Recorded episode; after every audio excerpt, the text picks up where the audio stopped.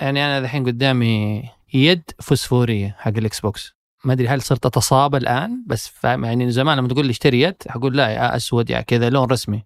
بس إني دخلت جرير قبل قبل فترة كذا أشوف اللون الفسفوري عجبتني كذا. قلت هل هو فاهم الواحد لما يكبر ما عاد صار آه، يعني كذا يهتم بآراء الناس. فاهم يعني مع الكبر في السن يعني ما أدري أنا لاحظتها في نفسي إنه الواحد كذا لما يكبر خلاص يعني لين متى بقعد كذا في في الحذر وإني لا عشان الناس لا يتكلموا. يعني خلاص خليني أسوي شيء يرضيني. أنت كنت تبي تشتري فسفوري من زمان لا بس, بس لا ما يعني صراحة يعني لو ترجع مثلا قبل خمس سنين ما كنت أفكر فسفوري بس ما أدري يمكن تصميمه حلو يمكن اللون ضبط صدقا ماني عارف. هذا بودكاست الفجر من ثمانية بودكاست فجر كل يوم نسرد لكم فيه سياق الأخبار اللي تهمكم. معكم أنا فارس الفرزان. وأنا ثمود بن محفوظ. خبرنا اليوم عن قصة نجاح موقع شي إن للأزياء.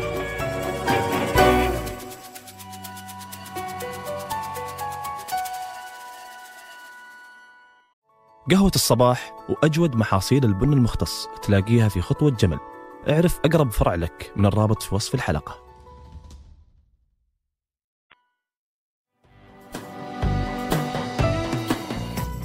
في عام 2008 أسس شاب من مدينة كوانزو الصينية شركة بسيطة سماها زي زي كي كي أو الهدف من هذه الشركة كان بيع الفساتين الأفراح عبر الإنترنت. وبعد ثلاث سنوات وتحديدا في مارس 2011 وسع هذا الشاب من نطاق عمله التجاري. وبدأ منصة تجارية اسمها شي إنسايد وروج لها بأنها شركة رائدة تبيع فساتين الزواج حول العالم. هذا الشاب هو كريس شو مؤسس شركة شي إن اللي صارت معروفة بهذا الاسم في 2012 بعد ما قرر أنه الموقع لازم يغير اسمه ويتحول عشان يوفر ملابس لشرائح أوسع تشمل الرجال والنساء والأطفال. وهذا اللي صار بالفعل. يعني من بداياته المتواضعة في غوانزو الصينية صار الموقع يشحن منتجاته لأكثر من 220 دولة. وحقق نجاح واسع في العالم العربي ودول الخليج خصوصا في السعودية. اللي فيها الكثير من العملاء اللي يعتبرون شي إن هي أفضل وسيلة للتسوق في مجال الأزياء. هذا النجاح العالمي جاء مع انتقادات كثيرة عشان أوضاع العمال اللي يشتغلون لشي إن والشركة أيضا واجهت انتقادات عشان يقولوا عملياتها التصنيعية مضرة بالبيئة. لكن مع هذه الانتقادات واصلت شي إن النمو. وهو الشيء اللي خلى الكثيرين يتساءلون عن سر جاذبية هذه المنصة وكيف قدرت تتوسع بشكل سريع. خلونا نتكلم شوي عن الأرقام حق شي إن قبل لا ندخل كيف وصل هذا النجاح. شي إن تحول من متجر بسيط. كان عبارة عن وسيط بين الناس وبيع الملابس وصار الآن شركة تصنع أزياء بنفسها. و2022 هي نفس السنة اللي صنفت فيها شي إن بأنها أشهر ماركة في عالم الموضة. لدرجة أنه شعبية شي إن صارت أكبر من شعبية شركات نايكي وأديداس وزارا وبحسب موقع ستاتيستا وفي 2021 كان تطبيق شي إن ثاني أكبر تطبيق تسوق تنزيلا في العالم. وحتى وصل عدد متابعاته على مواقع التواصل الاجتماعي لأكثر من 250 مليون شخص. بس يا أخي يعني ما تحس إن الرقم مرة كبير على ماركة أو طالعه أو موقع؟ فهم شلون وصلوا تحديدا لذا الرقم؟ يعني شوف الشركة هي كانت شوية شاطرة في إنها تجبر الناس يشترون كذا ويصرفوا على الحاجات بدون ما يحسوا إنه دفعوا مبالغ كبيرة. لأنه يقدم لك ملابس بكذا أشكال وستايلات جديدة وأسعار مرة منخفضة. يعني لدرجة إنك تقدر تشتري جزم الله يكرمك بقيمة ما بين 3 إلى 7 دولار. والفستان اللي من زارة يكلف 40 دولار ممكن تحصله في شي إن. تصميم تقريبا مشابه 10 دولار بس يعني حوالي ربع القيمة وعشان كذا الناس اللي تشتري من شين يحسوا إنهم توفقوا في السعر وتسوقوا بتكلفة أقل ووفروا على نفسهم لكن في المقابل الشركة هي الرابح الأكبر لأنها نجحت إنها تجذبك عشان تشتري كميات كبيرة من الملابس والأحذية والإكسسوارات وهذا اللي يخلي شي ان رغم إنه أسعاره منخفضة مقارنة بالمنافسين يحقق إيرادات سنوية توصل ل 16 مليار دولار. في أيضا سبب ثاني يعني يضاف إلى إقبال الناس للشراء من شي ان هو إنه ما عنده تكاليف كبيرة من حيث الأعمال والإنتاج. فالشركة يعني ما عندها متاجر في المولات ولا متاجر تقليدية وتصنع ملابسها بأسعار مرة منخفضة وتعتمد على تجار التجزئة في التوزيع. وهذا الشيء ساعد شين إنها تجدد متجرها بحوالي 2000 منتج وستايل يوميا مقارنة بزارا اللي ياخذ حوالي أسبوعين عشان يحط ثيابه الجديدة أو تصاميمه الجديدة. وفي شيء ثاني أو إضافي خدم شي ان وهي استراتيجيتها في مواقع التواصل الاجتماعي. فالشركة عندها علاقة قوية مع آلاف من صناع المحتوى اللي في التيك توك وفي الإنستغرام.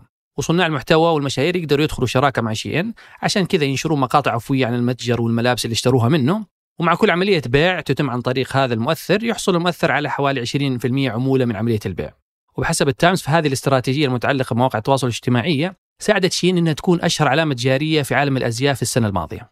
الشركة أيضا من خلال استراتيجيتها في التسويق لاحظت إنه الشباب هم الفئة الأكبر من عملائها وعشان كذا ركزت شي إن على منطقة الخليج والسعودية وحطتهم في قائمة الأسواق الإقليمية الرئيسية. لأن فئة الشباب في السعودية تمثل قاعدة كبيرة بحسب الشركة خصوصا أنه نصف السعودية تقل أعمارهم عن 25 سنة وثلثينهم أصغر من 35 عام. وبالعموم فسوق الخليج العربي يعتبر واحد من أهم الأسواق العالمية في قطاع الأزياء والملابس. ومبيعاته السنوية توصل ل 50 مليار دولار. وهذا يعكس حجم الإنفاق المالي الكبير في قطاع الموضة في المنطقة. فالإنفاق في بعض دول مجلس التعاون يعتبر من أعلى المعدلات على أساس نصيب الفرد على مستوى العالم. ويوصل حجم الإنفاق ما بين 500 دولار إلى 1600 دولار للفرد في السعودية والإمارات. بعد ما كانت دبي هي عاصمة التسوق في المنطقة صارت الأسواق السعودية بالنسبة لشركات زي شي إن ضمن الأسواق الرئيسية. وعشان كذا دخلت شي إن السعودية في 2017 وقالت إنه تواجدها في السوق السعودي وضع لها أساس قوي للنمو والانتشار. لكن رغم النجاح والتوسعات في الأسواق المختلفة ومن ضمن الأسواق الخليجية في انتقادات توجه للشي إن فيما يتعلق بالبيئة واستغلال العمالة. فشي إن تعتبر حاليا أكبر بائع تجزئة الأزياء السريعة عالميا وتسيطر على 28% من سوق الازياء السريعة في أمريكا الوحده وبسبب إنه الشركة تستخدم الكثير من الاقمشه الصناعيه زي البوليستر والنايلون وهي مواد تستغرق ما بين 20 إلى 2000 عام عشان تتحلل. بالإضافة إنه تصنيعها ينتج كميات من ثاني أكسيد الكربون. هذا خلى الشركة تتعرض للكثير من الانتقادات اللي تتوجه لها كونها تعمل في قطاع يعتبر ثاني أكبر مسبب للتلوث في العالم. وبعض التقارير ذكرت إنه الأسعار الرخيصة اللي في شيئين سببها استغلال العمالة المنخفضة الأجر بالإضافة لاستخدام مواد رخيصة وذات جودة رديئة. ويعتبر انخفاض أجور العمال في آسيا أحد أسباب نجاح الشركة بشكل عام لأنها قادرة إنها ترفع حجم مبيعاتها مستغلة قلة الرواتب.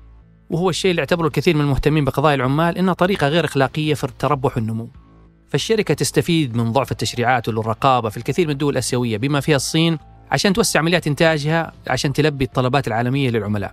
وتذكر أيضا وسائل الإعلام إنه العمال ما يتقاضون أي أجور إضافية رغم إنهم يعملون لساعات طويلة خارج ساعات العمل المحددة.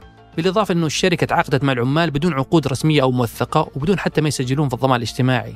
وأيضا ذكرت المصادر أنه العمال يتعرضون في بعض المصانع للإصابات والمرض بسبب عدم التزام الشركة بأي من معايير السلامة.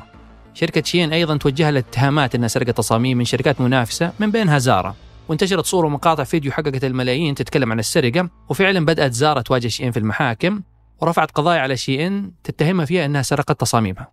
وأشار بعض الخبراء إنه نسخ الأفكار هو حجر الزاوية بالنسبة لشركات زي شي إن، لأنه هذه العلامات التجارية تعيد إنتاج الأزياء اللي تصممها شركات أخرى.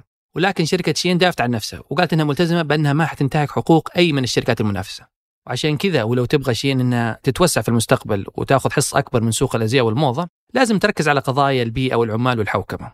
من خلال تطوير أنظمة رقمية تساعدها في إدارة الموظفين والعمالة، وأيضا إنها تبتكر في حلول بيئية من بينها إنها تستخدم تقنيات إعادة التدوير في منتجاتها. وعموما رغم الانتقادات الكبيرة اللي تتوجه لشي إن، لكن الشركة تواصل النمو بشكل متسارع في العالم.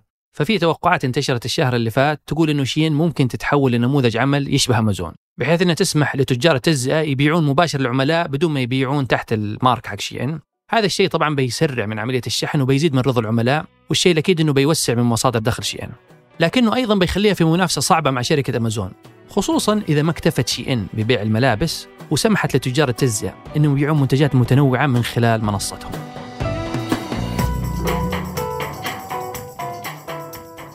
قبل ما ننهي الحلقة فيها كم خبر على السريع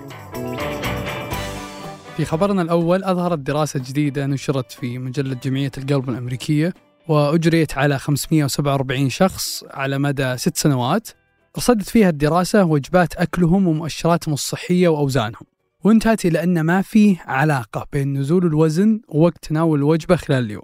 فالدراسة تقول أن الأنظمة الغذائية مثل الصيام المتقطع أو تخطي وجبة الإفطار ما يفيد مرة في خسارة الوزن بمقدار تناول وجبات بأحجام صغيرة على مدار اليوم. فتقليل مقدار الوجبة هو المفيد مو بوقت تناولها بحسب الدراسة. في خبرنا الثاني تجمع قمة مشتركة هذا الأسبوع الرئيسين البرازيلي والأرجنتيني بيكون هدفها بحث إصدار عملة مشتركة بين الدولتين. العملة المقترحة اسمها سر وتعني الجنوب وبيكون هدف العملة تحسين التجارة الإقليمية وتقليل الاعتماد على الدولار الأمريكي. وإذا نجح هذا التأسيس العملة بيكون هذا هو ثاني أكبر تكتل نقدي في العالم بعد الاتحاد الأوروبي وعملته اليورو. بس بحسب بعض المراقبين أن إصدار عملة موحدة بيكون طريقها طويل وأن قمة الرئيسين هي مجرد الخطوة الأولى في هذا المسار. في خبرنا الثالث والأخير اكتشف باحثين في جامعة ولاية واشنطن أن امتلاك القطط وتربيتها يفيد صاحبها جسديا ونفسيا إذا ما كانت عنده حساسية من القطط. وأن اللي يربي القطط تكون فرصة وفاته بسكتة قلبية أقل من اللي ما عمره ربى قطط. هذه الدراسات هي امتداد لدراسات قديمة أظهرت نتائجها أن الأطفال اللي يتربون مع حيوانات أليفة ومنها القطط يكونون أقل عرضة للإصابة بالحساسية في المستقبل؟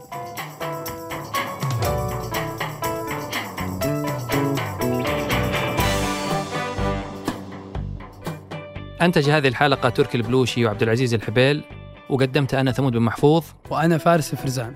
راجعها تركي البلوشي وحررها محمود أبو ندى. نشوفكم بكرة الفجر.